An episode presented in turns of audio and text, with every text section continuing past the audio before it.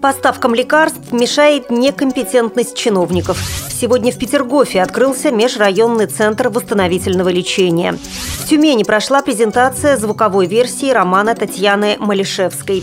Британские ученые создали уникальные линзы. В Ханты-Мансийске стартовал первый международный турнир по следж-хоккею. Далее об этом подробнее в студии Наталья Гамаюнова. Здравствуйте. Здравствуйте. Проблемы, которые существуют с лекарственным обеспечением в ряде регионов, связаны с недостатком компетентности, а также с неэффективным использованием финансовых средств, считает помощник президента Татьяна Голикова. Она отметила, что за последнее время на данные направления из федерального бюджета направлялись значительные средства. Сейчас на цели, связанные с амбулаторным лечением, тратится более 100 миллиардов рублей, сказала Голикова. Разрабатываемая стратегия лекарственного обеспечения населения рассчитана на период до 2000 2025 года и преследует цель сбалансированного обеспечения лекарствами населения с ресурсами бюджетов всех уровней. Начало реализации этой стратегии планируется со следующего года. Начиная с 2014 и по 2015 год предполагается реализация пилотных проектов по совершенствованию системы лекарственного обеспечения, а начиная с 2016 года в планах начать внедрять наиболее эффективные модели в масштабах всей страны.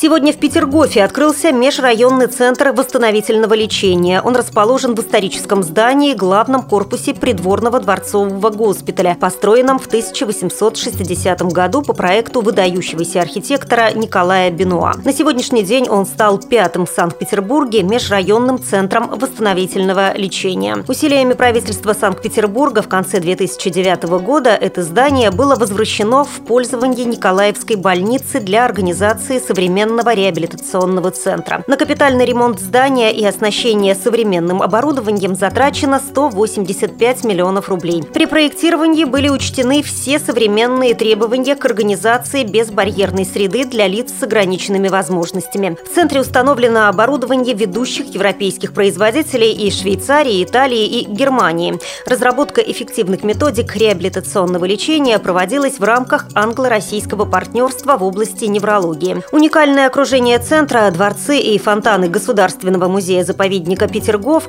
уютные парки и красивейшие пруды позволят использовать в программе лечения такие природные методы, как ландшафтная терапия, ипотерапия и друидотерапия. Планируемая мощность центра – 900 стационарных и 400 амбулаторных пациентов в год. Делает его важным звеном в системе реабилитационной помощи не только Петербурга, но и всего северо-западного региона.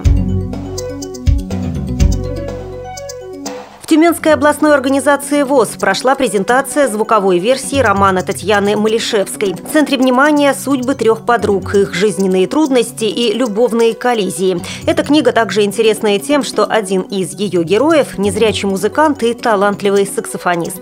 Творческая встреча с врачом-офтальмологом и автором книги Татьяной Малишевской состоялась в Тюменской областной специальной библиотеке для слепых, где было представлено ее литературное и музыкальное творчество. В 2006 году впервые был опубликован роман Малишевской «Татьянин день», а в рамках субсидирования некоммерческих организаций по инициативе Тюменской областной организации ВОЗ роман был озвучен и на его основе создана аудиокнига «Заплутавшее счастье зови».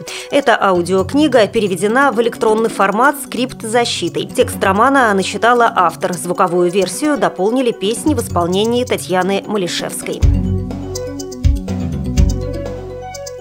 Ученые британского университета Шеффилд создали уникальную на сегодняшний день технологию – саморастворяющиеся линзы со стволовыми клетками, которые восстанавливают зрение пациента естественным путем. Зачастую именно проблемы с различными повреждениями роговицы становятся причиной проблем со зрением.